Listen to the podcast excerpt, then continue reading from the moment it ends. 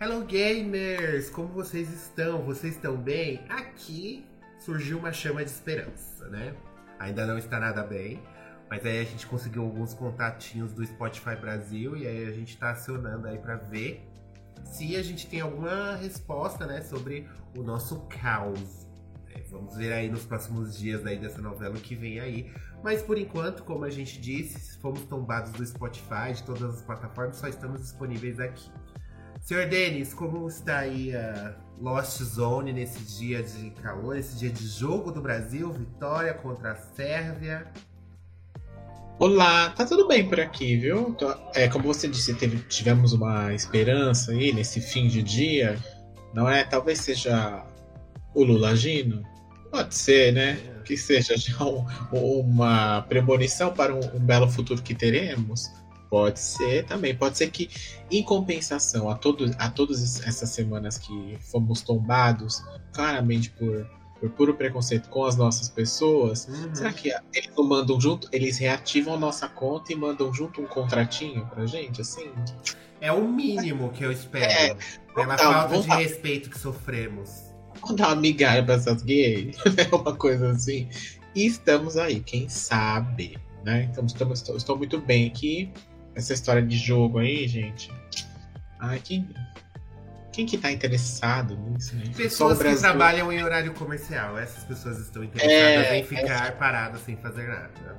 Eu não é, assisti pode... o jogo. Você acha que eu, começou o jogo do Brasil? O que, que eu fui fazer? Fui fazer feijão, fui fazer arroz. Fiz minha, meu almocinho, minha jantinha ali, ó. Já tá com minha comidinha pronta para amanhã. Esse é, é o benefício de uhum. dos Jogos do Brasil. Muito obrigado, Brasil. Segunda-feira teremos mais um jogo bem no horário do almoço, não é mesmo? Maravilhoso, eu diria, né? Um belíssimo horário para se, para se ter um descanso do seu trabalho, enfim.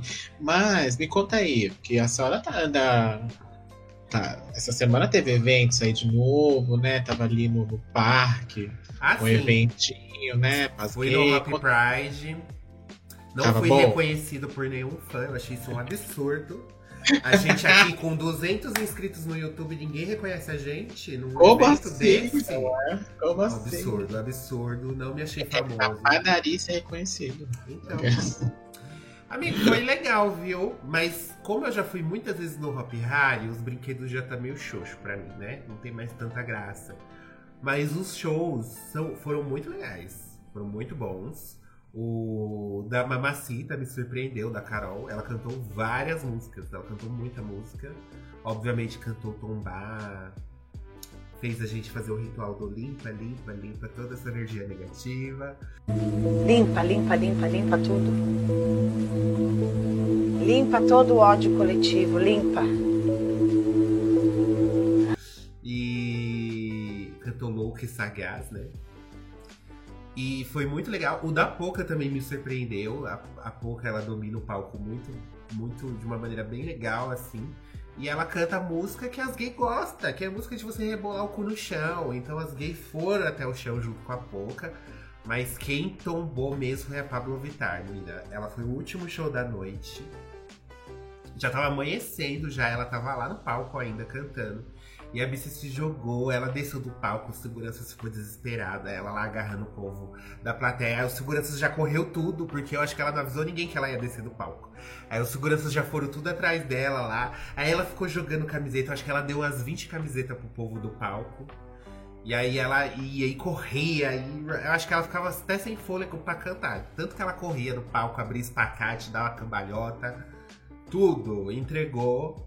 E a Carol Biazin também, muito legal o show dela, entregou vocais. Carol Biazin, teve uma parte que ela pegou lá o teclado, menina, entregou vocais, vocais perfeitos. E foi muito legal, porque só tinha artista LGBT, só a galera que, que eu costumo ouvir. E foram muitos shows. Foi tipo a noite inteira, assim. Então foi, é um festival que, que vale muito a pena, assim, pelos shows. E não é muito caro, viu? Se você compra no primeiro lote, você paga o quê? 130 reais? 120. Às vezes é o preço que você paga pra ir em um show de uma pessoa. Exato, isso que eu ia falar. É o, é o preço de um show de uma pessoa só. E, meu, pra mim, particularmente, vale muito mais que um Lula Palusa. Porque sempre quando anunciam um line-up, tem um artista que eu quero ver.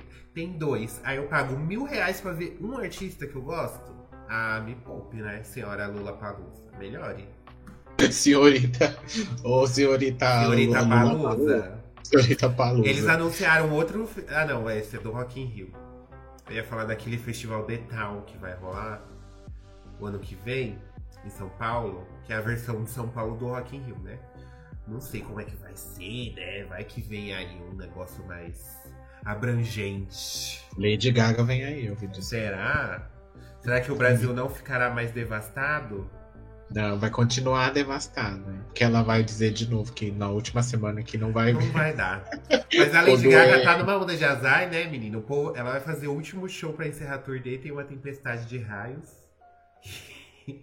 Aí ela vai vir pro Brasil, ela quebra a bacia. É, né? Então, coitada. O negócio é que estão fazendo um trabalho aí, né? Talvez. É, Precisa dar uma olhada, precisa dar uma olhada. Olha as gavetas aí, vai que tem alguma coisa de amarrar. Ó, debaixo da, debaixo da cama, dentro do guarda-roupa, tem que dar uma olhada. Bem assim.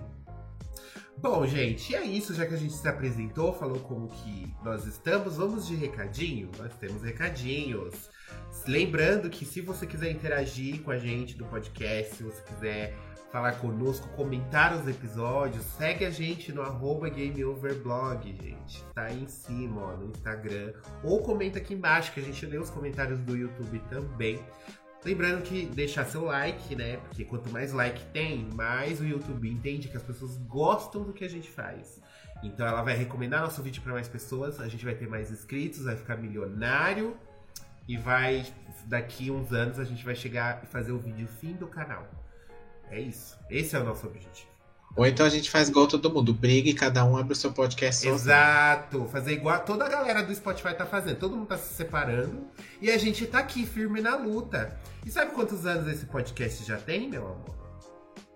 Quantos anos esse podcast tem? Vamos Quase cal- 10. Vamos calcular aí, desde 2016.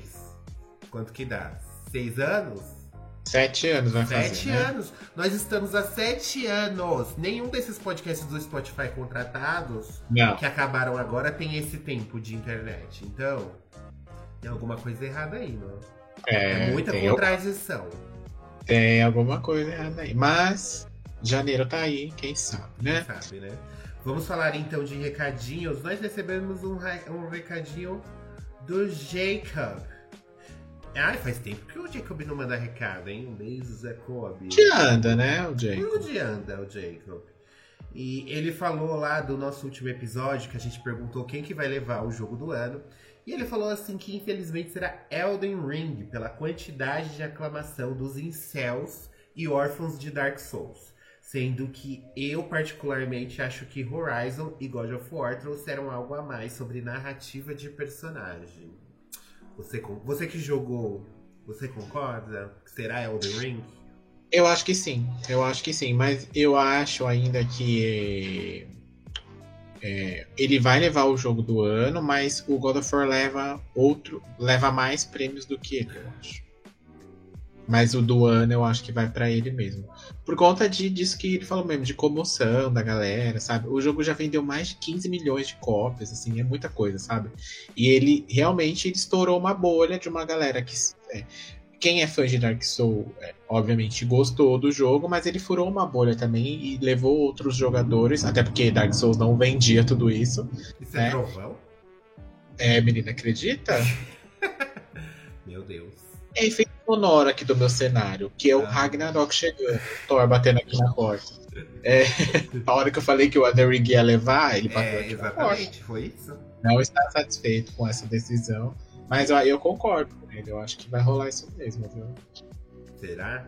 E o próximo recadinho que a gente tem é dela. Lady Surto surgiu das cinzas. E a amiga, cadê você? E ela fala o seguinte, ela falou assim, Oi gamer, tô bem atrasada nos comentários, mas tô esperando a Leona voltar pra ela ler com sua voz aveludada. Nós também estamos aguardando a bonita É, voltar, né? também. Estamos. Algo me diz que ela tá auxiliando Mariah Carey nessa época de Natal, então talvez só volte depois. Tá dando aula de, de canto. É, quando ela for congelar, a Mariah Carey for congelada novamente, a Leona tá livre pra voltar. Sim. E sobre o episódio de hinos gays, vocês esqueceram de falar do maior. Over the Rainbow, da Kinga Judy Garland. que sempre apoiou muito a causa durante a sua época, sim. né? Toda gay canta essa. Toda, Toda gay vez que assistiu episódio de programa de Oz e a Judy Garland era uma super apoiadora. Tanto que lá, a gíria, lá na época de Stonewall, né? A gíria para descobrir se uma pessoa é gay, você não chegava, você não chegava aí pra, per, pra pessoa e perguntava, e aí, você é entendido? Né? Teve essa época também. Você é entendido? Não, não era assim que você perguntava. Você falava. Nos Estados Unidos, eles falavam assim: você é amigo da Dorothy? Quando eles queriam saber se a pessoa era gay. Se a pessoa entendia a pergunta e falava, ah, sim, sou. A pessoa falava assim, quê? Aí ele já sabia que não era, né? Então era, foi uma gíria pra você ver que. E o movimento do Stonewall foi bem quando ela morreu, né? Também. Então juntou tudo. A morte da diva Mor da época, com as policiais batendo nas gays. E aí as bichas se revoltaram. Faltou esse hino mesmo. E ele ela fala o seguinte: das mortes impactantes, a que mais marcou foi a da Chloe, de Life is Strange, e a do Roth, em Tomb Raider de 2013. Afinal, ali é o momento que Lara perde o último fio de conexão que ela tem com seu passado. Eu também acho interessante como todos que morrem no jogo são homens brancos. E como essas mortes alavancam a personagem, meio que um oposto do ao a mulher morre, o homem jura vingança. Também tô louca pra série de The Last of Us e triste por não vou ver o elenco na CXP. Acho que Eles quem- vão estar lá, né? É, eles vão estar lá. Bom, né? Mas eu acho que ela não comprou ingresso pro dia que eles vão estar lá. Não sei se eles Ah, os pode dois ser. dias. Né? Talvez seja isso. Ou o site, que além de surto também é criadora de conteúdo, né? Ela trabalha no site. é, chama. Como é que chama o site dela? Eu esqueci. Ai meu Deus. Garota no controle. Acho que é isso. Garota no controle. E aí ele escreve pro Garota no Controle e aí tal. E a CCXP, diferente da BGS, ela barra sites pequenos. Por isso que a gente nem pede credencial pra CCXP, que a gente já sabe que eles não vão liberar. Eles não aceitam gente com menos de um milhão de, de, de acessos por mês, né? Mas a gente vai dar a volta por cima dessa história e a gente, a gente ainda vai ser convidado sem pedir. Pode aguardar. E ainda vai receber cachê. Ela fala também. é, ela, ela mandou recados. e ela fala também: Acho que quem merece ganhar o GOT esse ano é God of War, mesmo sem ter jogado. Porque não aguento fãs de Adol Ring desde que esse jogo. Desde que esse jogo saiu. E é isso, meninos. Hoje eu hablei mesmo. Espero que o Anchor deixe de palhaçada e voltem vocês pro Spotify, pois estou com saudade de ouvi-los no caminho do trabalho. Beijos e boa sorte com essa plataforma sem noção.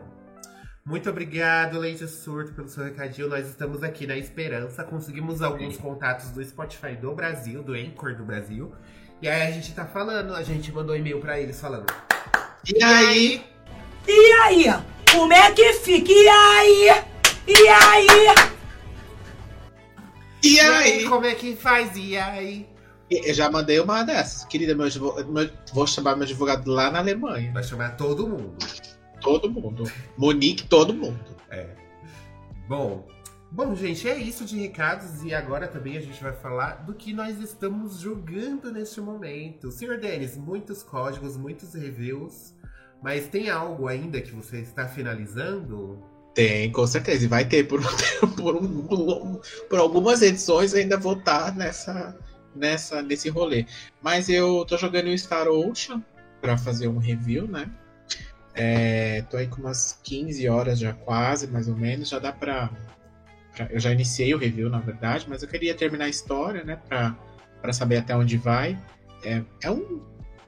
Assim, o jogo é bem bonito. Até, até me surpreendeu em algumas questões. É, Talvez você gostaria, Andy, ou Ângelo, porque. Angel. Angel. olha, aí tô pensando em inglês aqui. É, talvez você gostaria, porque ele mistura magia com ficção científica, sabe? Hum. É, o cara ele vem de um outro planeta que é muito mais avançado tecnologicamente para é um país. sequência, esse aí não. Não, não, não é não. Ele é. São to... É igual Final Fantasy, ele Tá é tipo no- dentro. É, é no mesmo universo, mas não é. Você tá jogando na caixa X? Tô, menino, tô, porque o código veio de lá. E graças a Deus, porque Não tem o PlayStation 5, né? É, e aí, uma vez que você acostumou com Deu. carregamentos da nova geração, né? Ah, é. É difícil voltar, É viu, gato? difícil. É um É negócio. Você pensa que não, mas é. Não, E eu, aí- eu ligo. eu quando, assim que eu peguei o PlayStation 5 a primeira vez, eu fui ligar o 4 pra formatar. Eu não aguentava a lerdeza do menu. Falava, gente, esse menu é muito lerdo. E quando eu miguei do 3 pro 4, eu achava o 4 super rápido. Eu falei, nossa, o menu do PlayStation 4 é muito mais rápido que do 3. E o do 5 é bem mais rápido também. Pra você entrar, pra você sair do jogo, pra você tirar print, pra você fazer as coisas. É muito mais rápido. Sim, sim, sim, nem se compara. E aí tô jogando ele. E aí eu comecei a jogar o. O Pokémon também, o Violet, Violet no O caso. Violence. O Pokémon Violence. violento. É, Violet. pra, gente, pra eu ter, né? Pra eu ver se fazia jus aos memes, né? Que tava rolando. Ele tá bugado mesmo? Ah, gata, tá. Tem- é que assim, eu não jogo online, né? Por algumas razões que eu não gosto, né? De jogar online no Você Switch. preserva, você se preserva. É, eu preservo os dados da minha internet. E aí o que acontece é. Tem muito bug quando você joga online. Tem um bug, inclusive, que você, uma vez que joga online e, por exemplo, a pessoa que tá jogando com você ela sai, o jogo fecha. Isso é um bug. Sim, isso acontece. 100% das vezes que as pessoas jogam. Aí esse bug especificamente eu não vi, mas eu já vi bug de Pokémon entrando na parede, Pokémon sendo engolido Deus, pela mas é, terra. a Game Freak, ela perdeu a mão, então, nesse, né? Porque é a primeira vez que eu vejo o pessoal reclamar tanto, assim, de bug em Pokémon. É difícil, assim, o- por exemplo, o e a Arceus Nintendo, ainda uma- mais a Nintendo, que se o negócio não tá bom, ela manda fazer de novo. Tipo, três anos depois que o jogo tá em produção, então, gente, a gente vai começar do A zero. questão é que no caso do, do Pokémon, a, a Game Freak meio que é independente, assim, da Nin- tipo, meio que. É... Não é independente, ela meio que. A Nintendo Ela não a trata da mesma final, forma. né? É, tipo, a Nintendo não trata da mesma forma igual, tipo, Zelda, igual Mario, igual o próprio Kirby, pelo, por exemplo. Se, se, se, se tratasse, jamais o jogo ia sair dessa forma. Mas eu acho que isso, isso acendeu um alerta lá pra eles, talvez. De, olha, gente. Porque assim, ele saiu. O, o Arceus, o Legend Arceus, né? Que saiu aquela época, que saiu no ano passado. Ele. Ele tinha bem menos, assim, quase nada de, desse tipo de bug. E é bug, tipo, a lá Cyberpunk, sabe? Um negócio muito grotesco, assim, tipo. Às vezes você tá, Todo tá ano numa. tem um, né? Desde menino. que Cyber, Cyberpunk saiu, tem a maldição é- dos jogos bugados. Eu acho que ele abriu uma porta e aí cada ano vai sair no um, hein, menino?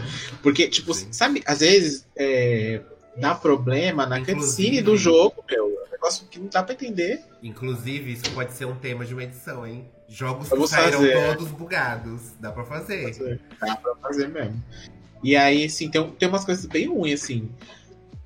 A questão do gameplay, do que eles fizeram de mudança, que agora realmente é um mundo aberto e tal. Você tem, você tem uma infinidade de coisas pra fazer, você tem mais de uma história pra seguir, pra resolver, e você pode fazer na ordem que você quiser. Isso é muito legal.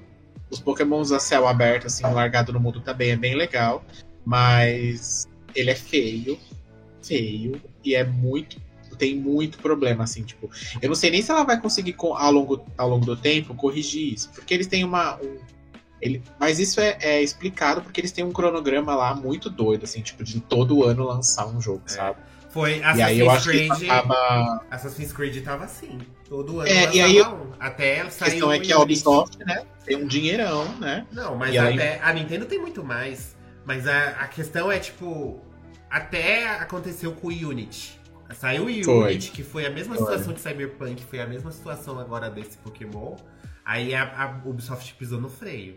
Falou, opa, peraí. O que eu acho que aconteceu é que o pessoal da Game Freak, eles não têm, uma- eles não tinham a estrutura para um jogo da ambição que eles queriam lançar, sabe?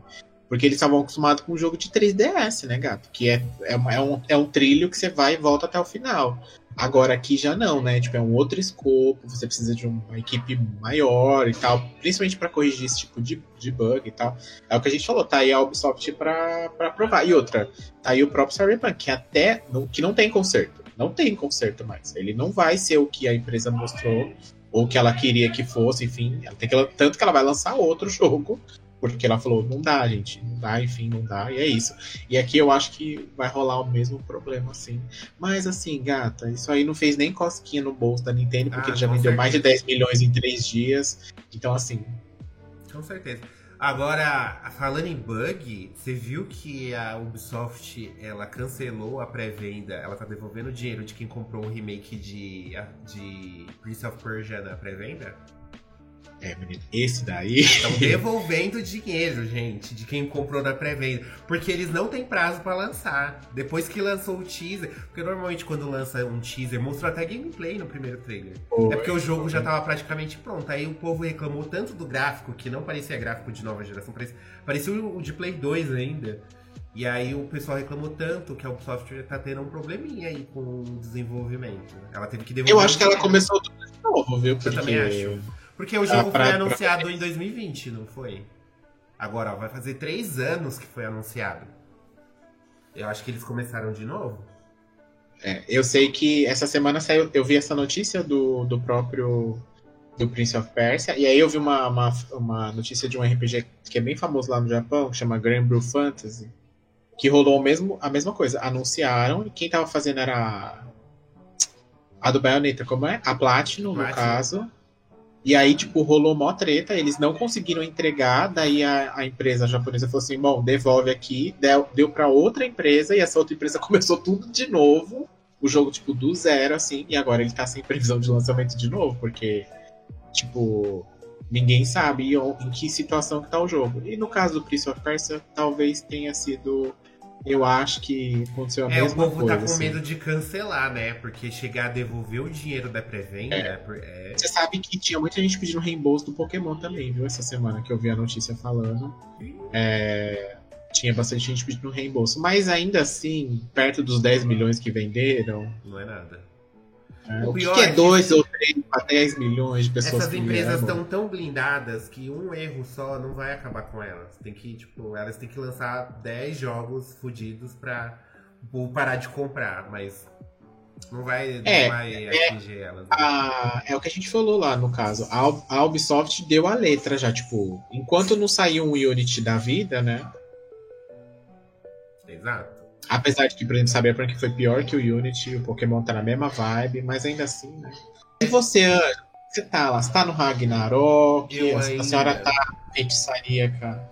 Eu A ainda, ainda- Eu dei uma pausa na baioneta pra focar só no God of War. E ainda estou, ainda estou explorando os nove reinos, conversando bastante, trocando ideia com o Mimir, piadinhas. Bicho, é brincadeira, bicho. Bicho, Não, eu- você tá pegando tá pegando fogo. Ah, eu acho demais. Eu cara. amo, eu amo. Quando ele fala, bicho, você tá pegando fogo, mas eu acho que você já percebeu isso, né? ah, a dublagem do Mimir ficou muito sensacional. A dublagem toda É. em si. É, normalmente a dublagem tem umas coisas que acontecem que fica fora de contexto, né? Porque algum, por causa de algum erro na tradução, aí fica fora de contexto ali o, o- porque a pessoa não tava vendo a cena e traduziu de um jeito errado. E nesse aconteceu muito pouco. Eu acho que uma vez ou duas ali que, cê- que eu senti que a dublagem não encaixou.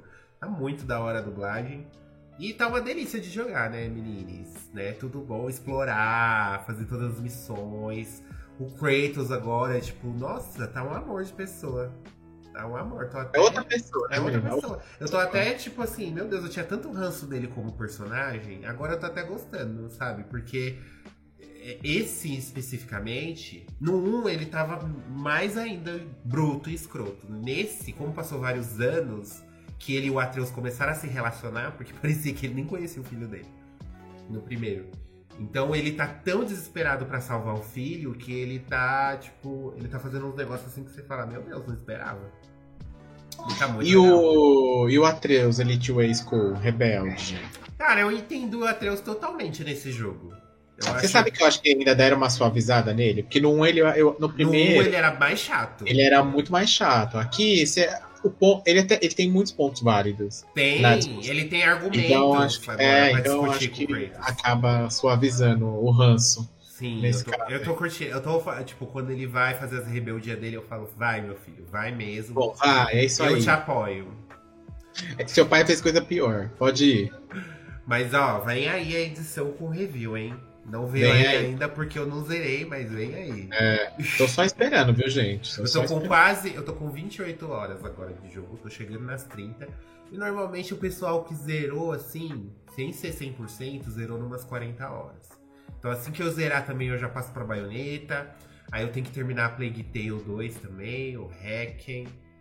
E aí tem, tem vários joguinhos pra terminar aí pra assistir o The Game Awards depois, né?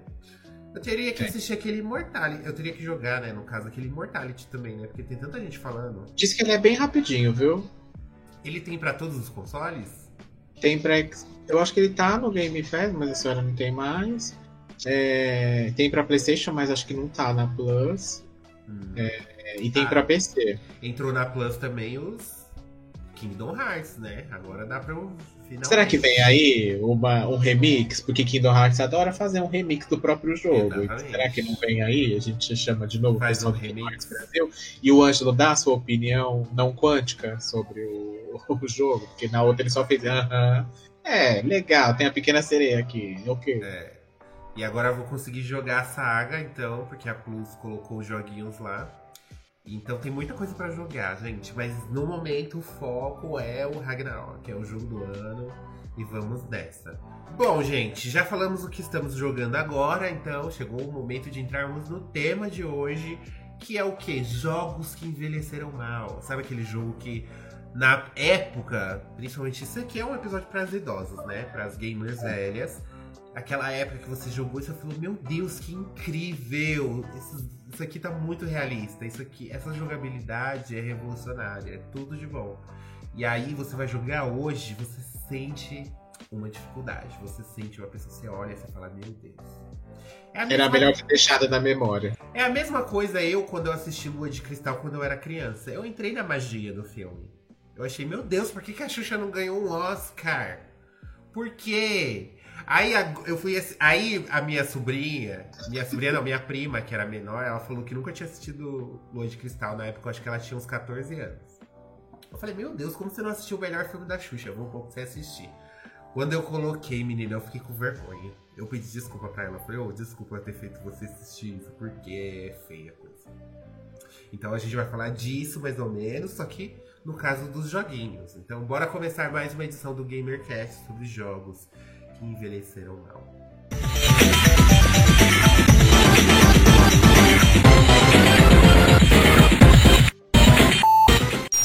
Bom, gente, qual que. Denis, qual que é o primeiro joguinho que a gente tem na nossa lista que envelheceu igual a Leona?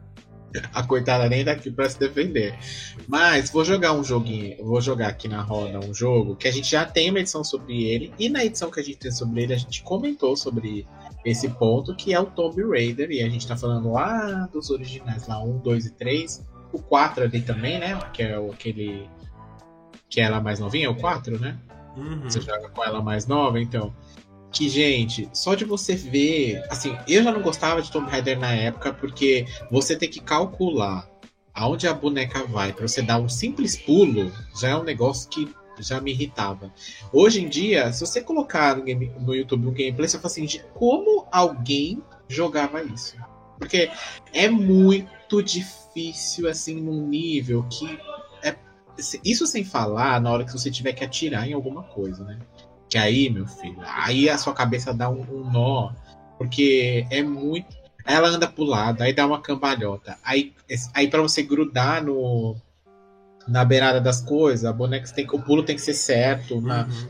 no ângulo certo, no momento certo do final da plataforma. O que assim. mata nesse, nesse salto dela do Tomb Raider 1 é que além de você, você pôr pra frente e apertar o botão do pulo, você tem que apertar na hora certa o botão pra ela abrir a mão pra ela segurar. Tem No noção disso? Quem que? Quem falou? Quem que inventou e falou: vamos colocar um botão pra abrir a mão dela pra ela agarrar? Porque se isso não acontecer, você cai no buraco. E alguém falou: ah, isso é um elemento maravilhoso de gameplay, né? Se isso tivesse em qualquer jogo hoje em dia que tem, que tem uma escalada, tipo, imagina o Uncharted dessa forma. Todo mundo ia ficar aí O matando. povo lá no Horizon primeiro já chiou um monte porque ela tinha problema pra escalar. Imagina se botasse um, igual é a, a Lara Croft aqui, gente. Eu lembro que eu, a primeira vez que eu joguei. Eu não cheguei a zerar esse Tomb Raider, mas eu joguei. Eu lembro que eu fiquei uns 30 minutos sem entender por que, que ela não tava lugar no parado. negócio. No mesmo lugar Eu parado. falei, mano, eu já pu- eu- ela tá encostando a mão na parede lá no chão, por que, que ela não tá pegando? Depois que eu fui me tocar, que tem um botão que ela abre a mão, aí se você apertando pra ela abrir a mão, ela segura. Falei, gente, esse povo tá exigindo um É, pouco demais, não é mesmo? O primeiro que eu joguei foi esse, esse 4 aí. o- acho que é Revelations o nome. Last Reve- The Last Revelation. É isso, que você joga com ela mais nova e tal, não sei o quê. Aí você tá no começo. Naquele começo, que ela tá naquele. dentro daquela caverna ali, que você tem que pular umas plataformas, eu, eu desisti ali de jogar. Porque era muito difícil. Você pulava e chegava. Aí você caía na plataforma e vinha tipo uns bichos. Era- acho que eram uns lobos. Se eu me falha a memória agora. Vinham uns lobos, assim. Aí você tinha que mirar e atirar. Só que. é, você tinha que mirar. E a esquiva dela era a cambalhota. Só que se você desse a cambalhota, mesmo que você segurasse a mira, ela não continuava mirando. Aí você tinha que apertar de novo, segurar a mira, colocar no bicho e daí atirar. Eu falei, gente, pera. Não, Pra que que fora eu- que ela também, nesse- no primeiro, outro defeito horroroso do primeiro é que tem o botão que ela corre e tem o botão que ela anda. Se você precisa chegar bem na beirada de um lugar pra saltar, você tem que apertar o botão que ela anda, porque qualquer deslize ela já caía. Ela já tropicava lá e já caía no buraco, aí você tinha que subir, dar mal volta, tudo de novo. Gente, era horrível. Ela virando, O desenvolvedor assim, falou o quê? Olha, eu tenho aqui 25 mil teclas no, no teclado, eu vou usar Exato. todas Vou elas. usar Vou dar uma função pra tudo. Aí a pessoa tem que ter uma mão de polvo pra correr, pra andar, pra pular, pra agarrar, pra se pendurar, pra dar cambalhota, pra mirar, pra bem tirar. Nos Não. outros, eles, eles deram uma, diminu... uma suavizada nisso. No 2 eu já senti uma suavizada nisso. Se eu não me engano, no 2 já não tem essa questão de, de apertar o botão pra ela abrir a mão pra agarrar. Ela já consegue. É, eu lembro agarrar. que no que eu joguei não tinha, não. Ela É, no 2 eles já tiraram isso, porque pelo amor de Deus. Mas mesmo assim, foi. Como ele era todo em 3D e ele foi lançado em 96, na época aquilo ali era revolucionário. Era inovador e revolucionário. Então eu acho que por isso que ele até chamou muita atenção. Fora o apelo sexual também, né? Porque nós estamos falando de Lara com suspeitos triangulares enormes, né? Que eu, eu imagino o, o tanto de nerdola que já não, não, né? Tocou um instrumento vendo a Lara, a Lara toda quadradona lá. É, E achando super realista. é. Uh, Hoje em dia tu vê, você vê que é tosco, mas é tosco, a É cara dela feio. chapada, um pixel só, assim, o rosto inteiro. É. É, é feio. né? A cara dela Mas- parece um pinguim, assim, que é um triângulo assim pra frente. Mas aí você fala, aí no decorrer do jogo eles foram simplificando um pouco, mas ainda assim sem- é, sempre é muito ruim. Ainda é muito ruim. Se você pegar, por exemplo, aquele que eles começaram de novo lá, Anniversary, É, isso Legend, que eu ia falar. aquele outro, Isso que eu ia falar. Você deram uma quer- melhorada? Deram, mas ainda é ruim, viu? Não, não é. É eu ruim. não acho. É, Eu- é. Isso que eu ia falar. Se você quiser ter a experiência do Tomb Raider 1, jogue o Anniversary. No Wii, aquilo lá é uma obra-prima. No Wii, principalmente. Com o controle de movimento, que você utiliza a mira pra poder mirar. Pra você jogar o gancho, você faz o movimento do gancho, assim, ó. Você faz assim com o controle, aí ela joga o gancho pra se pendurar. E aí tu joga o controle na tela da TV também. Era super interativo. Então, a minha recomendação é: quer jogar Tomb Raider 1, jogue o Anniversary, que ele é o remake desse primeiro. Ele foi lançado em 2007, se eu não me engano. E ele é bem melhor que o original. Tem aí a sua diferença de época, obviamente, né? Saiu 10 anos depois o, o Anniversary. Mas ainda assim, a gente vendo outros jogos 3D que saiu nessa mesma época, tava feio o negócio ali, gente. Dava pra É, então, eu comparo melhor. nesse sentido mesmo, porque na época eu já tinha jogado coisas muito melhor, de, de gameplay mesmo, nem de gráfico eu tô falando. E, e aí você volta, você sente que, gente, eles estão de novo nessa, história do primeiro lá do PC, sabe? Tipo, dificultando umas coisas que não faz sentido, assim, sabe? Eu lembro que o primeiro que eu joguei desse, dessa nova leva foi aquele que ela começa numa mansão pegando fogo. Eu não sei se é o É Anniversary o ou se é. Isso, o Underworld. Nenhum nem outro, ó, tô sabendo bem.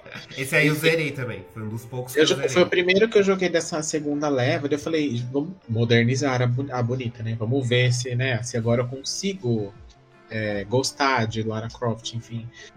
E não. Mesma coisa, mesma mulher, a mulher dura, a câmera é super estranha. a movimentação da câmera e o me- e pra pular. Daí você pula, joga. Enfim, não, ainda assim era ruim perto do- dos jogos que já tinham do- parecidos ali naquela época, né? Então, assim, só fui gostar de Lara Croft mesmo lá no, no remake lá do 2013, 2013 né? O, O, re- o reboot é de 2013. só lá mesmo que eu falei, bom, finalmente não esqueceram da- do diabo do botão pra correr, diabo do botão pra andar, diabo do botão pra abrir a mão. Até porque no controle não tem tanto botão assim, né? É, enfim, mas aí realmente eu falei, ela é uma boa personagem e tal. E eu entendi. É meio que um, é um produto ali da sua época, né? Principalmente o primeiro do PC. Ele parece mais uma apresentação de, de, de possibilidades do que se podia fazer para um videogame do que eles do que um jogo propriamente dito, porque se qualquer experiência de usuário ali dá falharia, gente, para que um botão para abrir a porcaria da mão da boneca para segurar na beirada do negócio. Ai, gente, Então, é. tem esse ponto aí também, né? Sim. E qual que é o próximo joguinho da nossa lista que a gente tem também que envelheceu super na bad? Temos aqui um queridinho da academia da nossa querida Naughty Dog, que geralmente é sem defeito, que é o Uncharted. Aí a gente tá falando lá do primeiro jogo. Que, gente, se você vai jogar aquela coletânea do Nathan Drake Collection lá que saiu, e você jogar o primeiro, você sente que tem um problema ali, viu? A mira é ruim, a movimentação do, do, do Nathan é ruim, a, as partes que ele faz de escalada, né? De, de se pendurar nas coisas é muito Sim. estranho.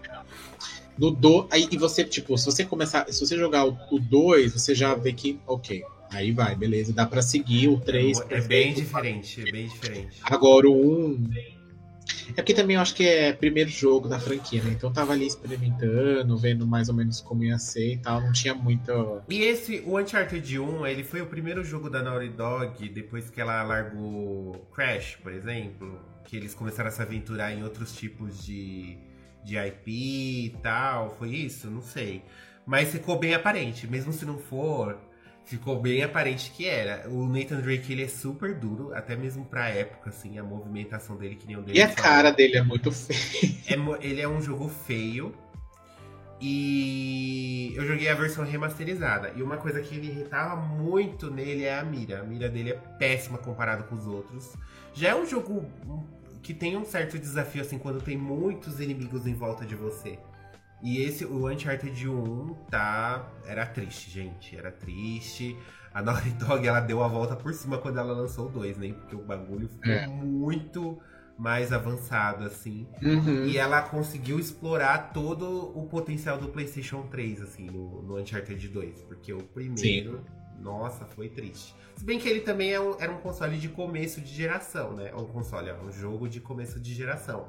Que ele foi É, lançado e em o PlayStation 3 teve 2007. todo aquele rolê de dificuldade de programar, do povo não conseguia fazer jogo nele e tal. Depois que, né, que arrumaram isso.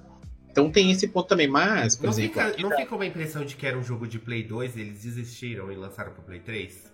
Pode ser também. uma- Até porque o- a diferença do 1 pro 2 é É gigantesca. muito, é muito grande. Graficamente então- falando, de jogabilidade também é muito grande a diferença do. Diferente da, do pessoal lá do Tomb Raider, do Tomb Raider, né? Aqui eles aprenderam bem rápido, né? Porque demorou só um jogo pra eles falar. Tem umas coisas pra consertar aqui, beleza, vamos, vamos melhorar e tal. Já no Tomb Raider não, demorou alguns jogos aí, né? Pra poder é, aju- ajustar isso daí e tal. Mas aqui um é. É complicadinho, É é difícil de jogar, viu, gente? Difícil, triste. difícil, difícil, mas depois eles conseguiram se recuperar né? É, ele tem uma versão remasterizada, mas eles não mexeram na jogabilidade, viu? É só visualmente mesmo, tá um pouco mais. Só uma resolução. É, tá um pouco mais bonito lá, só que é, é, é feia ainda a coisa. Bom, e aí a gente já pode ir para um próximo aqui. É, vamos tirar um. Gente, esses gritos, gemidos e tudo. É porque hoje foi o jogo do Brasil e a casa do Denis tá cheia de gente que não se toca e não vai embora. É, É gente, é um isso. problema. Infelizmente, é, ainda a gente não tem um estúdio próprio, então tem, Exatamente. tem, tem dessas. Alô, viu? Flow Games, chama nós. Tem dessas aí, viu? É, se o Anchor não resolver, a gente apela para outro, né? É. É, vamos tirar aqui um- um- uma questão. The Legends of Zelda. Ocarina of Time. Polêmica. É um, um dos jogos até hoje mais, né? Como um dos melhores. Toda a lista de melhores jogos ele tá lá. Né? É re- foi re- revolucionário na época? Foi. Né? Notas altíssimas, premiado e tudo mais, né? A Nintendo ganha dinheiro com ele até hoje, aquela história. Mas ele é ruim. Se você pega a versão do 64 e tá aí para provar aquele serviço porco online da Nintendo, em que quando eles lançaram esse- essa versão, eles lançaram a versão do 64, obviamente, né? E é difícil, gente. Tem um problema. É que assim, o Nintendo 64 por si só já tinha muitos problemas com relação a, a jogos 3D. Porque assim, gente, o Nintendo 64 por si só já tem vários problemas ali com o jogo 3D, né? Desde, desde sempre. Porque a gente tava. Hoje em dia a gente tá muito acostumado. Por exemplo, você tem dois. Você tem um com todos os controles, praticamente, todos os consoles, você tem ali dois analógicos que um obriga- obrigatoriamente você vai controlar ali a câmera. Se eu tô falando de um jogo 3D, né? É, ele vai controlar a câmera e você movimenta ele livremente e você controla a câmera. No Nintendo 64, você tinha jogos 3D, mas você não tinha um analógico. E como que você controlava a câmera? Você não controlava, basicamente. Você tinha ali a visão do Link em primeira pessoa, em que aí sim você, com o analógico de movimentar o terceira. O Link é em terceira pessoa, mas tinha um botão que você deixava a visão dele em primeira pessoa, e aí você, com o analógico de movimentação do personagem, você controlava a câmera livremente para você ver ao seu redor. Ah, né? sim, tinha isso também, tinha outras coisas. E aí, se você quisesse, exemplo, você tá andando com o Link aqui, numa linha reta. Se você quer virar a câmera para lá, você tem que virar o Link e apertar o botão de mira, que daí a câmera volta para trás do Link de novo. Uhum, vai pra E onde ele tá você- olhando. É, aí vai para onde ele tá olhando. E, é- e assim você vai. Para um jogo de plataforma, isso é péssimo. Terrível. No- na- nas lutas contra chefes era desesperador a câmera. Você tem que botar a mira no, no- Aí você tem que se botar a Nave lá, a fadinha dele, ela serve como mira, né? E aí você gruda ela lá no, no personagem. foca, na- foca a mira quer, no, no inimigo. personagem.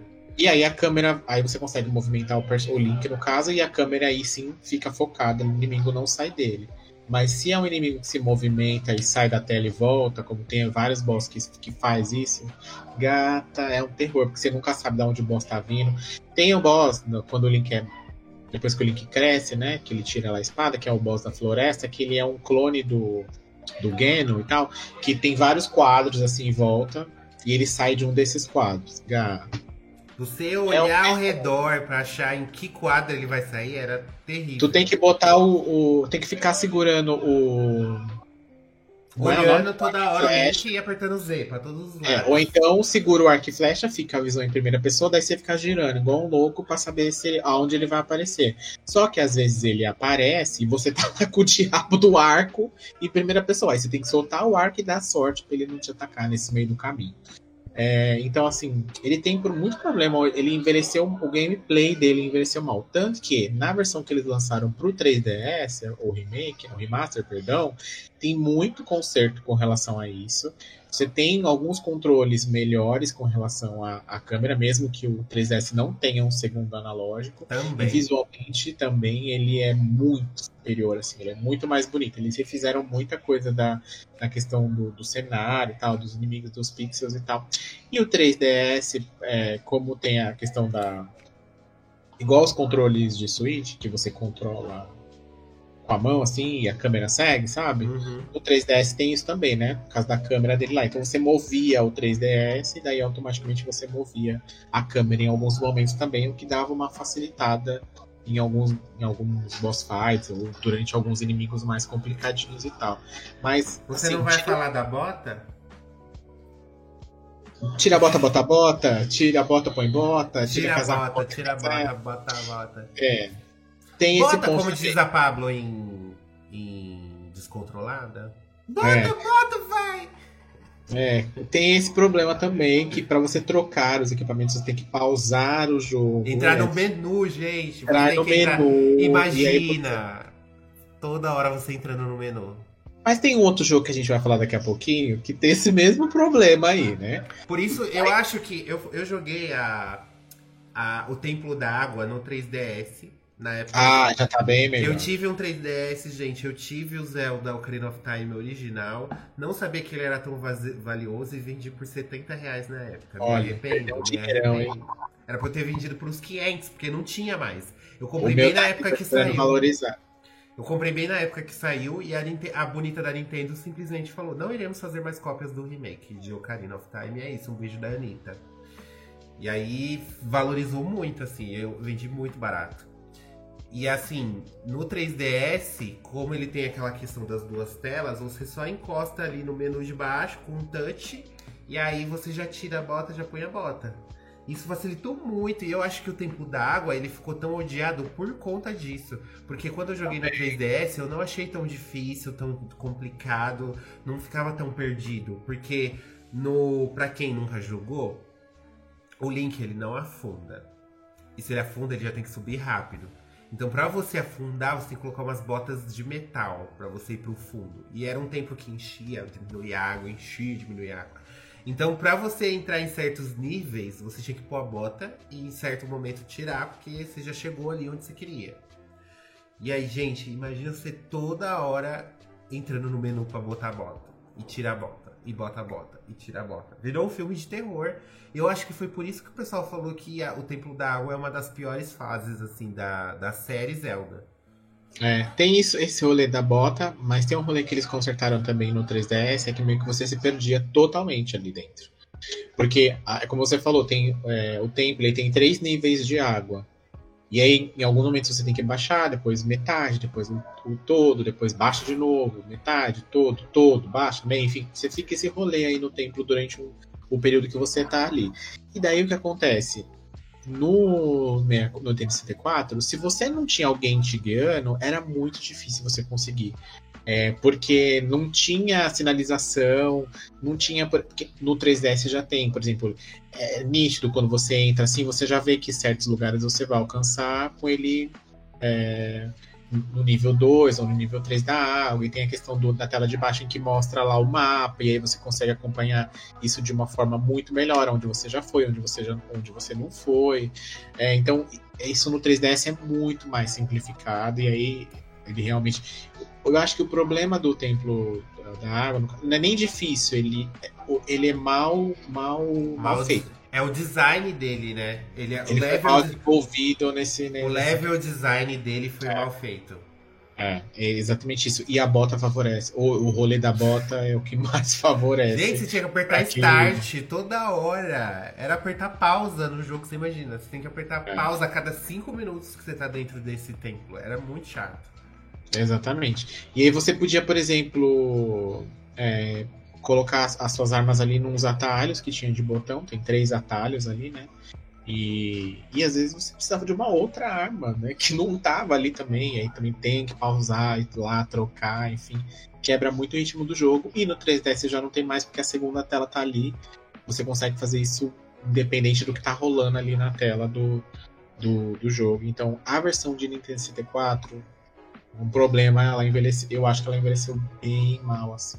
Sim, e aí, mas ainda assim, gente, é inovador. Mas ainda assim é um, é, um, é um senhor jogo, viu, gente? Não dá pra. Não dá pra você, pelo menos, não jogar uma vez na sua É um tipo de jogo que você tem que jogar uma vez na sua vida, porque você vai entender A grandeza. e você vai ver o que ele, o que, o que ele fez pra jogos que vieram depois. Tem muita Exato. coisa ali, que tanto pra Zelda, da própria Nintendo depois. É, muito. Ali foi meio que dividiu a Nintendo falou: olha, é esse, é por aqui, a gente tem que colocar coisas que a gente colocou aqui. E o cara, o cara é um gênio, né? Que depois, enfim, ele fez aí. Segue até hoje aí Zelda mais do que relevante né, no mercado. Na indústria. Exatamente. E aí foi muito por isso, porque também antes do Ocarina ele já tava meio.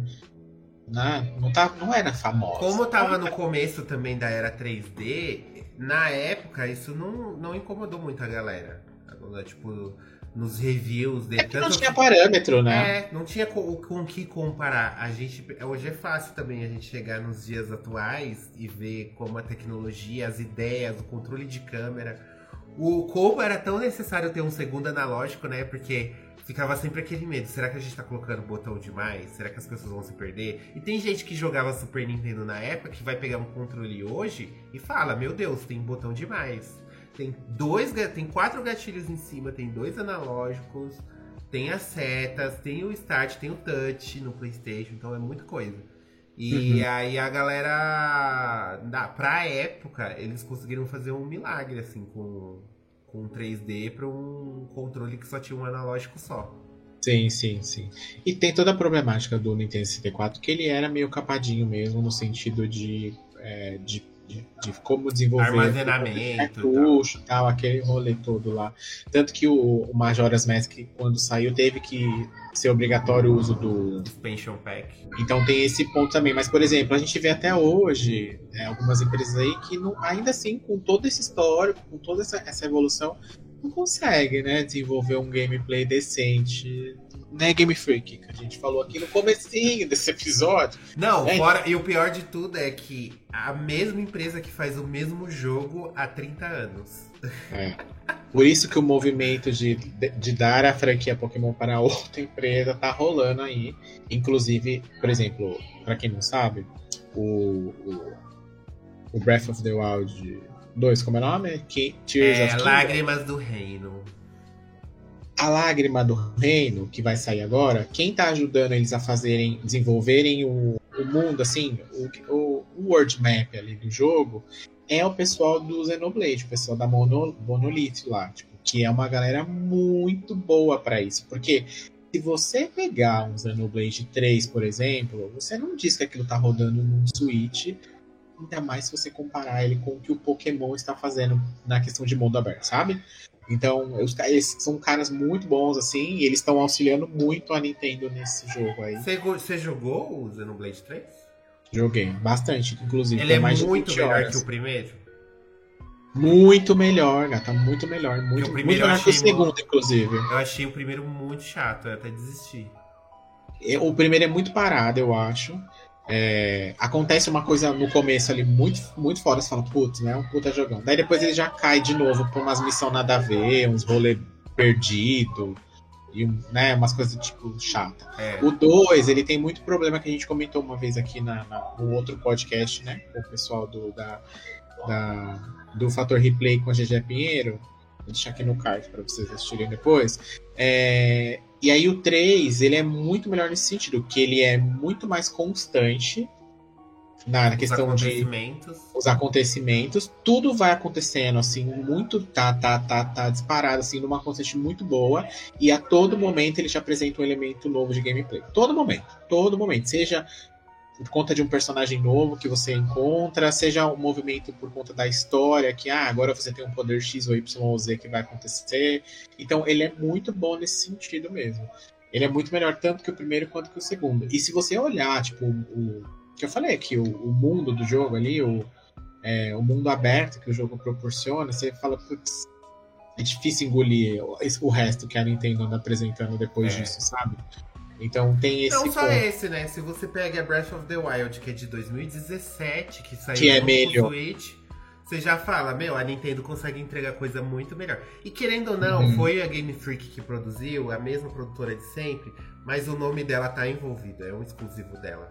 É a mesma É. coisa da a Platinum, não é um, é um estúdio terceiro. Mas se a Platinum entrega um trabalho bosta, quem paga o pato é a Nintendo, porque só saiu pro console dela. Exatamente. Eu acho que no caso especificamente aqui do, da Game Freak que a gente tá falando, é, é, não é nem problema de hardware, ou que a gente falou, o povo fala, ah, Switch não aguenta. Não, gente, não é esse o problema. É. O problema é o desenvolvimento mesmo. É Sim. falha de desenvolvimento ali. Tanto da galera de que não viu esses erros acontecendo, ou viu e não tem tempo pra corrigir, e aí tem esses rolê todo, o gato tá passando aqui nesse momento, e aí você tem todo esse problema. Fizeram um rabo. Mas é, o que que acontece? Peraí, gente, que agora o gato quer um carinho, quer uma Ele atenção. não quer um alimento. E, ó, vocês estão vendo o que aqui na câmera? Um rabo de um gato. Calma aí, deixa eu tirar. Mas enfim, né? A gente não tá aqui falando. O programa não é sobre Pokémon hoje. Nem Então vamos Xenoblade. Então vamos para o próximo aqui. Eu trouxe aqui um que o Ângelo vai comentar pra gente, que ele jogou bastante, inclusive recentemente jogou, que é GTA. Temos um problema com GTA? Temos vários proble- problemas, eu diria, com GTA. Não só na questão de gameplay, né? Mas tem umas questões ali que hoje em dia não dá mais, talvez. Como que tá, hein, Ângelo, GTA? Você jogou recentemente aí o remake lá, o, o remaster que saiu?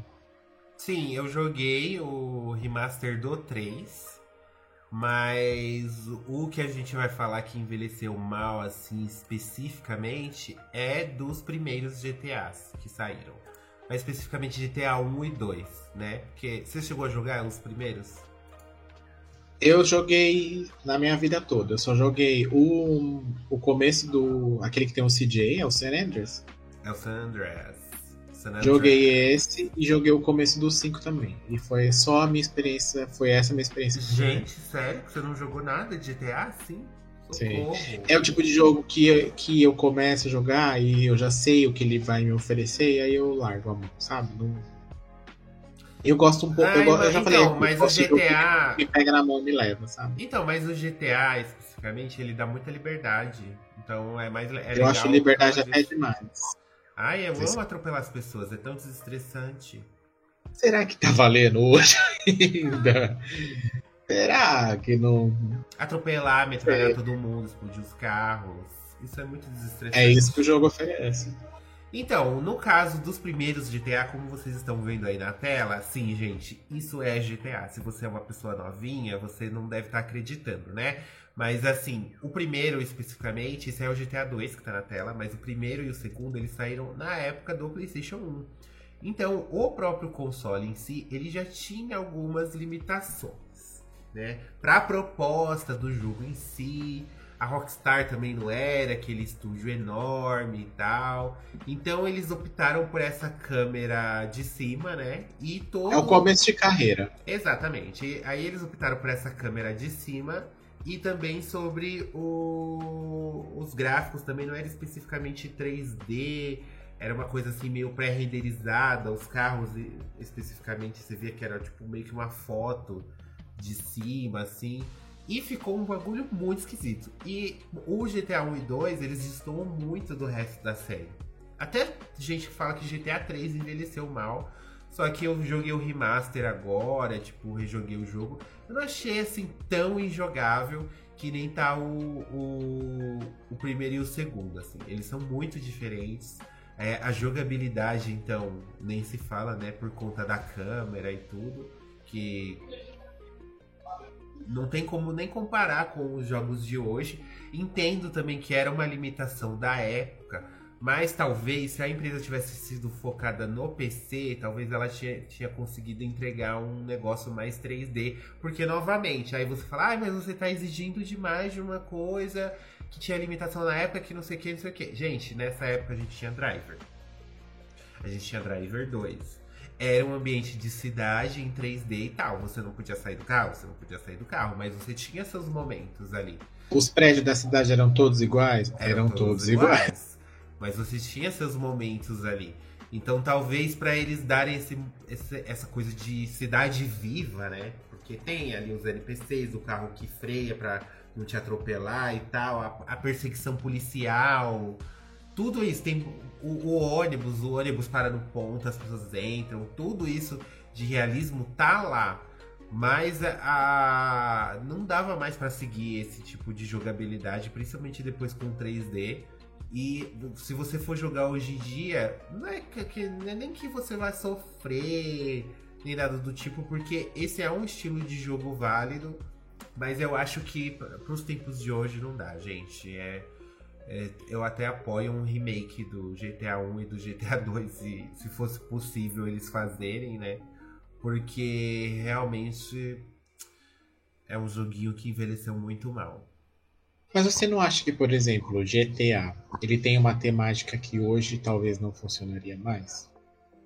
E talvez seja isso que a, a Rockstar deve estar sofrendo para poder fazer? Eu acho que não, porque a, o GTA. É, Porque olha... ele tinha vários problemas, o GTA, com objetivação das mulheres lá. Não, então, se você olha pela superfície, GTA é mesmo um jogo bem problemático. Mas eu vi umas análises que falaram uma coisa que é muito verdade. GTA é uma paródia dos americanos, é uma paródia do próprio Estados Unidos. E isso ficou muito claro no 5, assim. Porque tem personagens, assim, muito escrotos. Tem a mulher que fica traindo o marido com o jogador de tênis.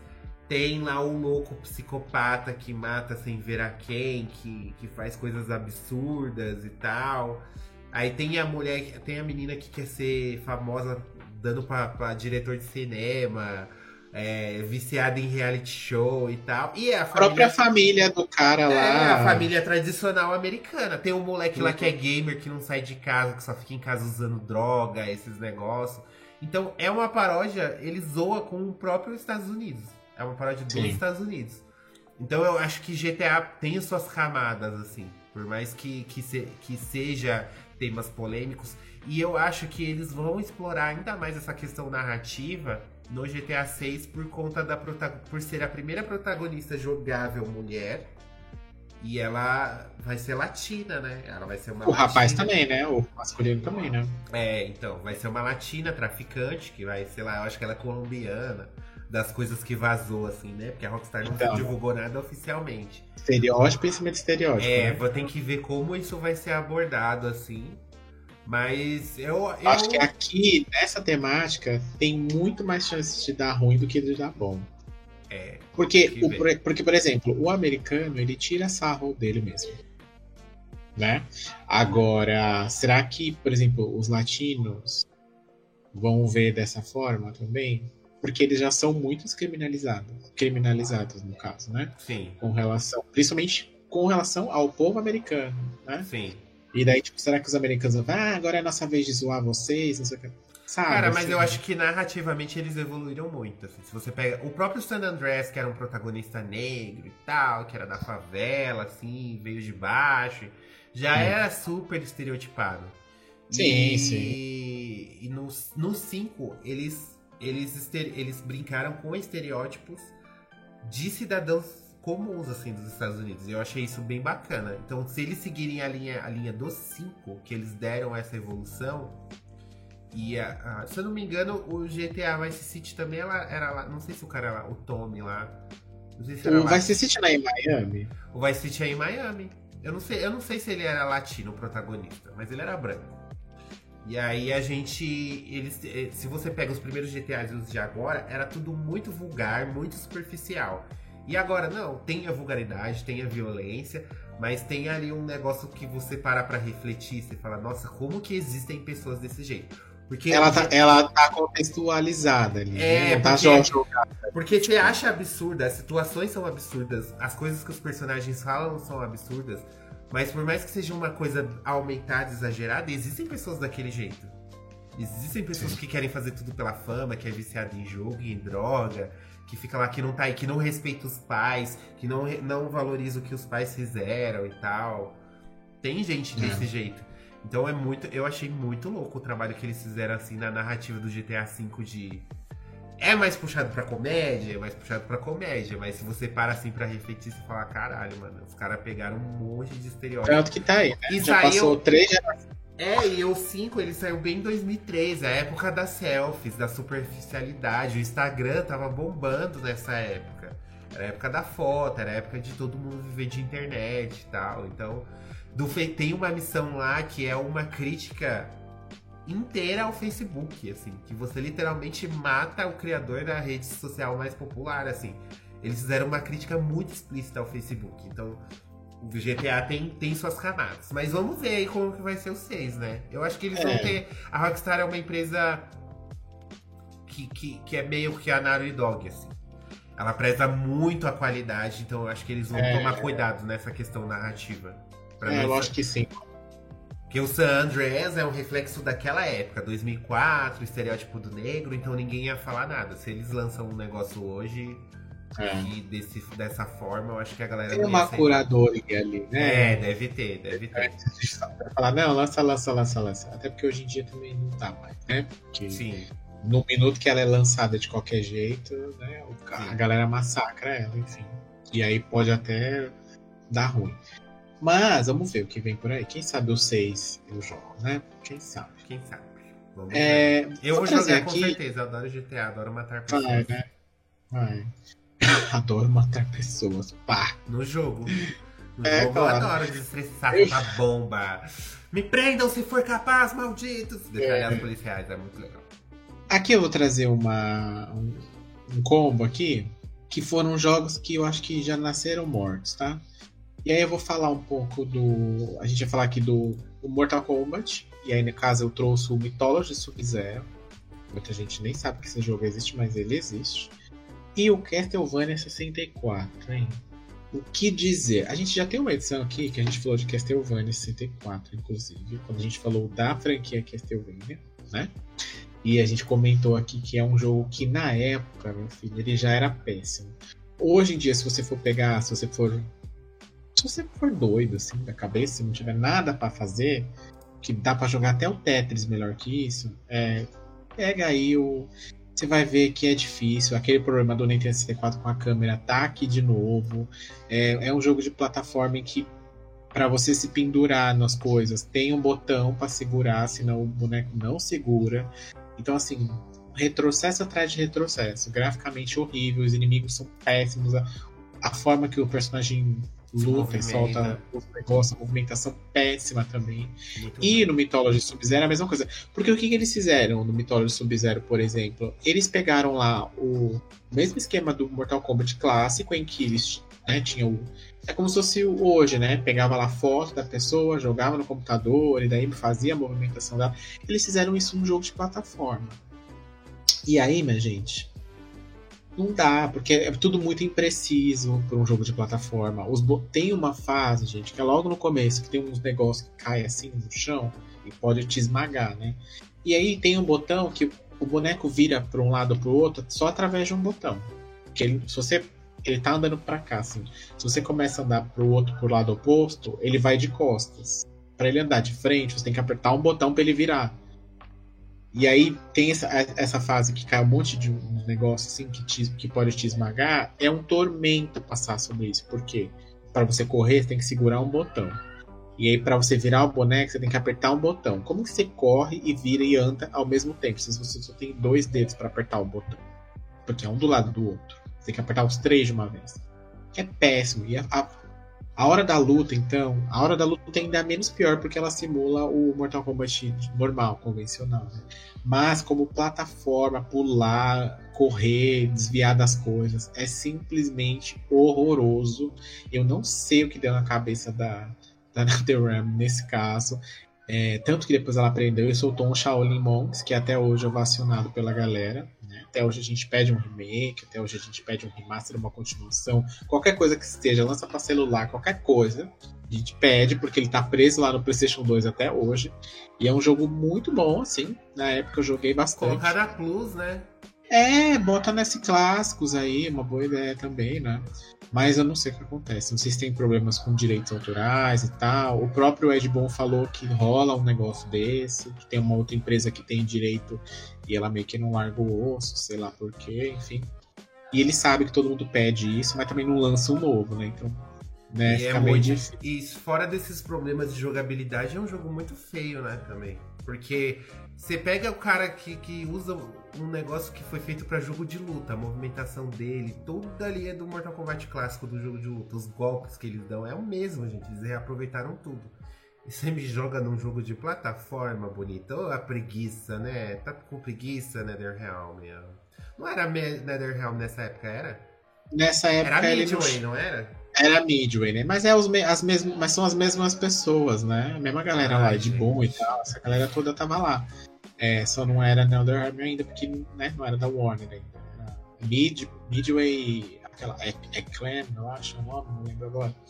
Mas, enfim, é um jogo muito ruim, tal qual o Castlevania de 64, que a gente já massacrou, coitado, aqui numa outra edição. Tá, já falamos bastante dele. A gente pode, não pode esquecer de mencionar aqui que é jogos para você fugir deles, né? E aí, eu vou trazer um queridinho da academia aqui pro Ângelo, é 007 GoldenEye. Jogo que revolucionou o multiplayer do, do universo do videogame. Por quê? Foi o primeiro jogo que as pessoas jogavam com quatro pessoas, né? Um jogo de tiro ali, um negócio que, né, novidade, você ia nos lugares para jogar. Porque antes, você que é uma pessoa muito nova, você poderia ir até uma casa, né, um lugar ali que você pagava algumas horas para jogar uma coisa ali no console. Você podia jogar com seus amigos e tal, né? E aquilo era assim, o GoldenEye era a sensação desses tipos de lugares, porque você jogava com quatro pessoas, até lá. Pensa numa TV de tubo dividida em quatro, 14 polegadas dividido em quatro, assim, ó.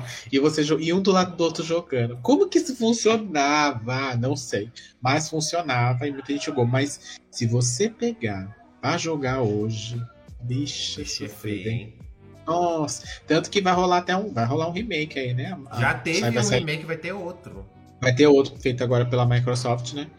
É, e aí pode ser que dê bom e tal, que eles consigam reviver o rolê e tal, mas, gente, então, e ele vai entrar. Que... Ele entrou no da, do, da Nintendo, eu acho também. Se não entrou, vai entrar. Porque eu vi um anúncio já. É, deve, deve a entrar. Original. Mas sabe o que é mais louco desse jogo? É que assim, ele tá aqui nessa lista, a maior parte por questão de gráfica mesmo. Porque questão de jogabilidade, ele ainda é super jogável, mas ele é muito feio, ele ficou muito feio esse jogo. É uma jogabilidade mais simples, né? É. Mas é que é sofrida, assim, de você ver os bonecos daquele jeito quadrado, gente, a arma estranha. A mão quadrada do, do cara, assim, é muito feio, assim, graficamente. E, e ele já teve um remake, que é o 007 Reloaded, que saiu originalmente pro Nintendo Wii. Né? Vou fazer um remake pro Wii também, meu Deus.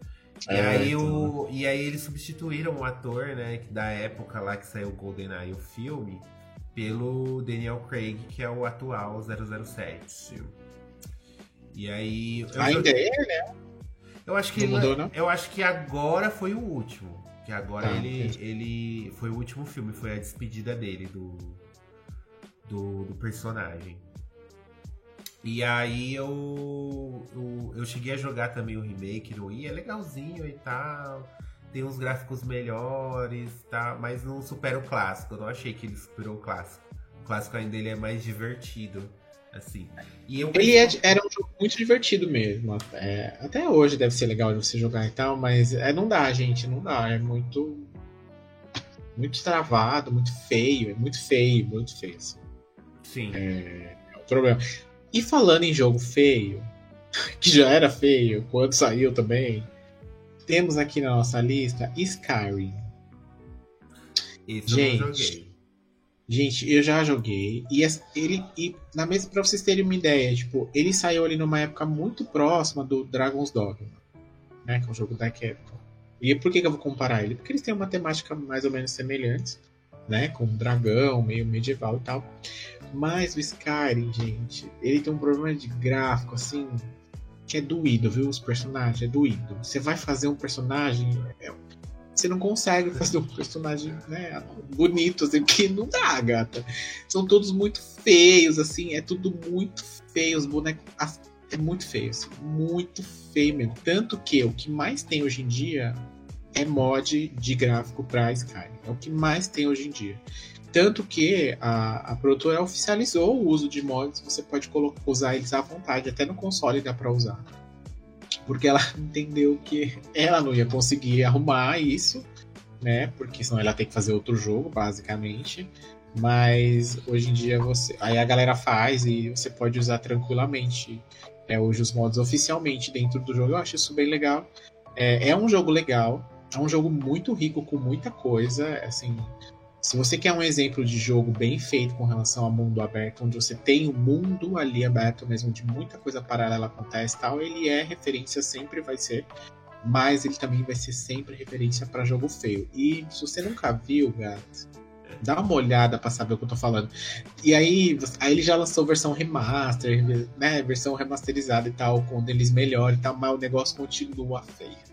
E continua muito feio, muito feio. Tem, um, tem uma missão, gente, que você vai, tipo, conhecer a rainha lá. E todo mundo fala, nossa, ela é a rainha mais bela que já tivemos. Quando você vai ver o personagem, cara, é uma mulher muito feia, com uma, cara, uma cara meio pontuda, assim, completamente estranha. Estranha, assim. Mas, não, mas você vê que é de. Não é feia de. Porque ela. Que a beleza é muito, né, subjetiva aí. Mas né, ela não é feia de. É feia de mal feito o personagem, assim, sabe? O design do personagem é, é, mal feito, assim. Tanto que sempre quando eu jogo, eu escolho umas raças que é umas, uns animais, que é tipo uns lagartos, assim, que aí dá pra passar tranquilamente.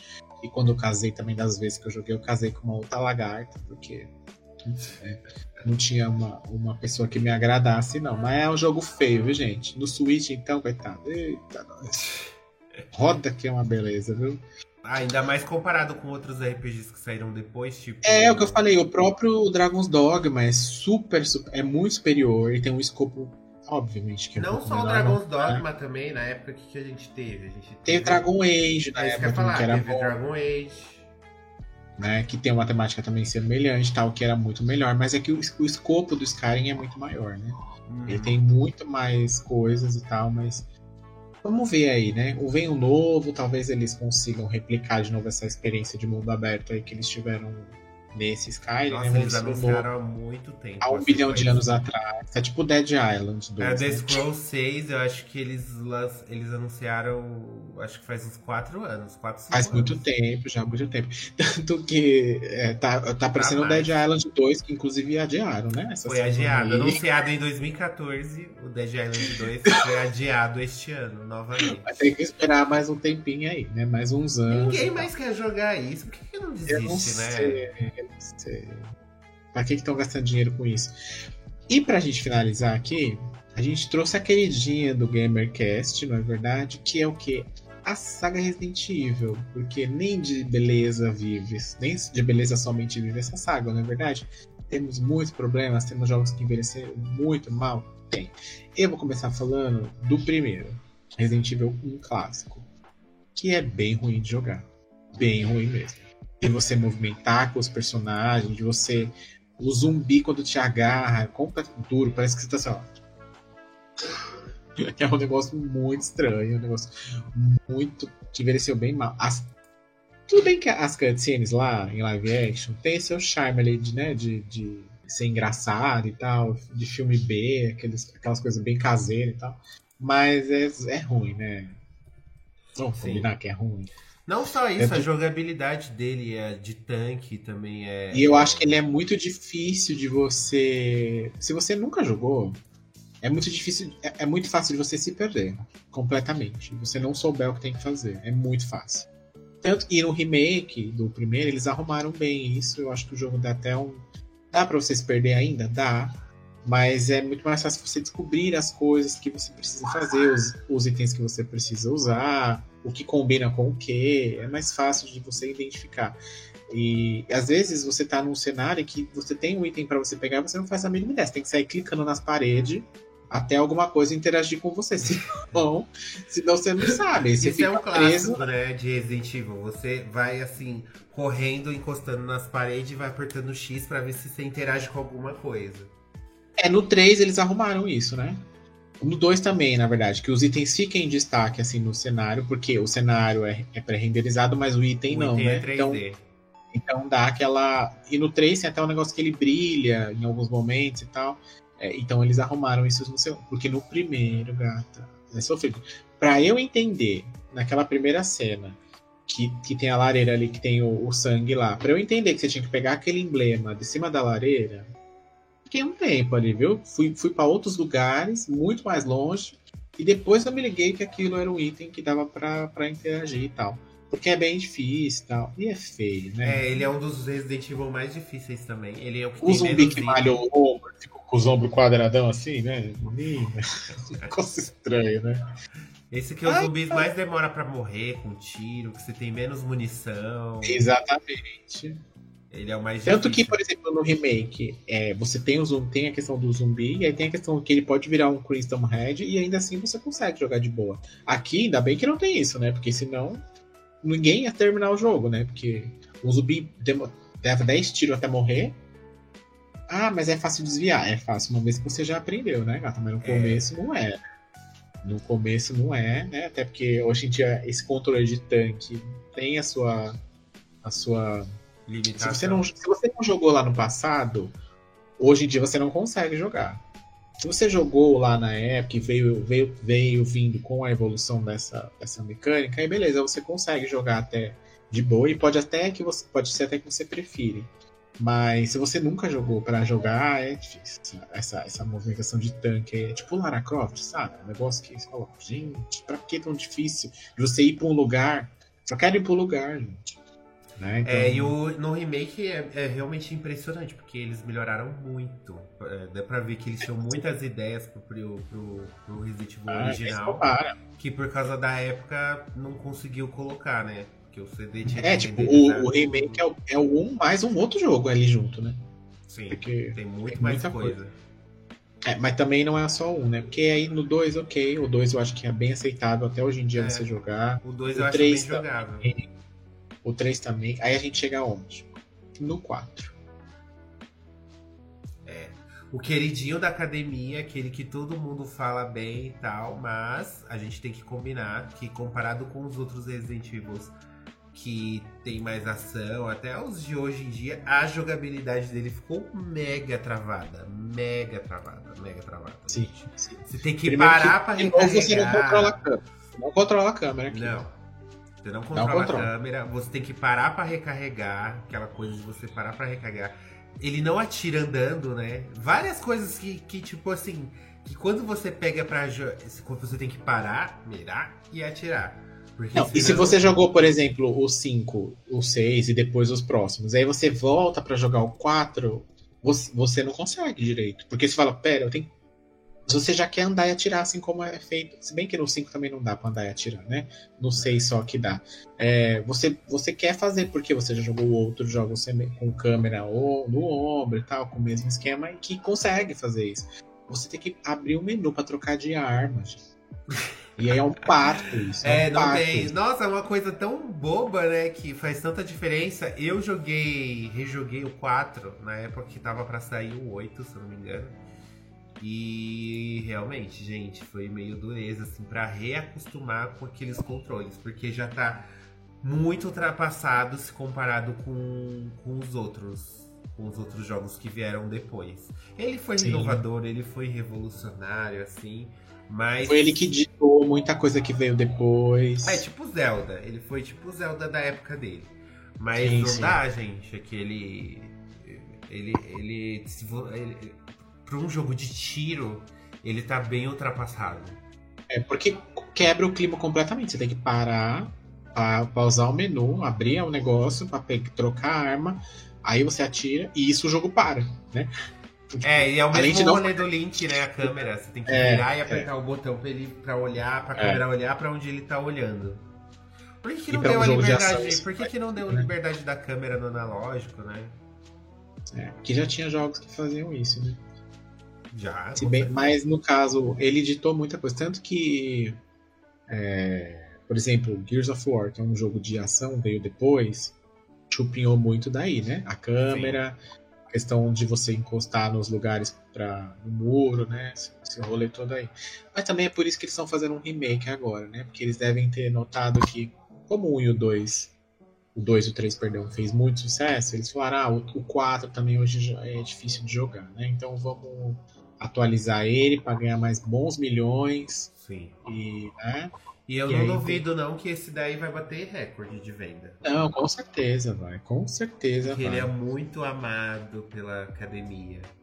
Tem muita nostalgia com ele, né? Quem jogou e tal, quem é, que- é que é um jogo bom, assim, no final Sim. das contas. né? Ele é. Tem, tem seus problemas, tem, mas é, só- é o problema de tempo mesmo, né? Do tempo que foi lançado e tal. É. O remake cai bem mesmo, eu acho. E se ela entregar o que ela vem prometendo, que ela entrega nos trailers, né? Acho que vai, vai ser bem-vindo aí, diferente do 3, por exemplo, né? é que ela deu uma derrapada ali, uma escorregada, eu diria. Prometeu e É. não entregou no 3. Prometeu uma coisa e entregou outra. Prometeu um remake do 3 e entregou o reverse. Vejam vocês a diferença do, do né, da expectativa versus a realidade. Mas, mas Resident Evil a gente sabe que tem um. Assim como o Pokémon, né? O É. mesmo problema. Mas eu ainda acho que se fosse por questão de beleza, o Code Verônica tá muito mais feio. Muito mais feio. Eu acho que o Code É porque ele puxa muito mais do 2 e do 3, né? Não só isso, né? Ele foi pensado pro hardware do Dreamcast, não pro PlayStation 2. O PlayStation 2 era Sim. muito mais potente. Ele utilizava o DVD que tinha mais dados. E aí o do Dreamcast ainda eram dois CDs. Além dele não ser um console de 128 bits, o Dream- o Dreamcast é de 64 bits. O Dreamcast ele era o que era pra ser o Nintendo 64, se o Nintendo 64 fosse de CD. Sim. E Sim, aí sim, sim. o Dreamcast meio que saiu na época errada, assim. Ele é um console que já É. chegou, ele já chegou ultrapassado o Dreamcast. É, a gente tem a questão, por exemplo, do Dreamcast que saiu já ultrapassado e o, Sa- e o Saturno, que saiu muito na frente, mas ele saiu muito na frente dos outros e não conseguiu né, se, se, se colocar no mercado aí e tal. É, mas não sei, eu acho que infelizmente a gente não vai ver remake do Code Verônica, não, viu? Ah, Que triste, queria. É, Eu acho que não vai, não. Mas você acha que a Capcom para um remake aí no 4, hein? Ou o 5 vem Acho que se fica. Não, eu acho que se, se se fizer muito sucesso, eles vão fazer o do Code Verônica, eles não vão fazer o do 5 ainda. Será Cinco tá- que vão? O 5 é recente, assim, entre aspas. Não, né? que é recente, assim, eu, até entendo. A mudança não é tão grande, né? É, não vai quando- ter. Do Eu 4, acho que eles podem até meio que fazer um remaster do 5. Eu não sei se eles fariam um remake, não. Mas já não saiu um remaster? Do 5? Acho Quando saiu Ah, o Gold que- Edition, Não, acho que não é remaster, não. Acho que é só mesmo uma polida lá da, da resolução, mas não chega a ser um remaster. né? é que o 5 ele tem. O 5 tem um, é, o 5 eu acho ele feio, assim. Tem um é, problema. o 5 que ele, é ele impressionou amarelo. muito na época, né? Ele parece Sim. aquele filtro sépia, sabe? Né, o jogo inteiro. O 4 eu acho bonito ainda. Ok, não, o, o 6, perdão. O 6 não precisa, não. Mas o 5 eu também acho que não. E eu não, mas eu não duvido nada depois do, do remake do 4 aí, ela Eles pular direto 5? e jogar o Code Verônica. Não duvido. Ah, do Code Verônica sim, eu acho que eles vão anunciar depois. Se eles conseguirem, se eles seguirem essa linha, tipo, lançam um remake e uma série numerada. Se bem que eles lançaram dois remakes, né? O 2, o remake do 2 foi em É 2019. que tava feio, sendo feito ao mesmo tempo, né? É. Os dois. O remake do 2 saiu em 2019, do 3 em E o erro, viu? 2020.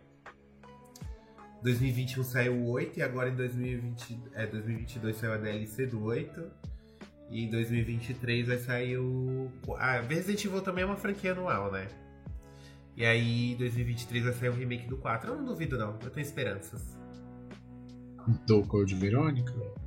Tem. Eu não sei. Eu ainda tenho minhas dúvidas. Eu acho que é muito mais capaz dela lançar os- o, remake do 5 do que do Code Verônica, né? Porque ela gosta de ir contra o que as pessoas querem. Bom, Né? gente, é isso. Falamos aqui de vários joguinhos que envelheceram muito mal, que precisam aí de uma renovada, né?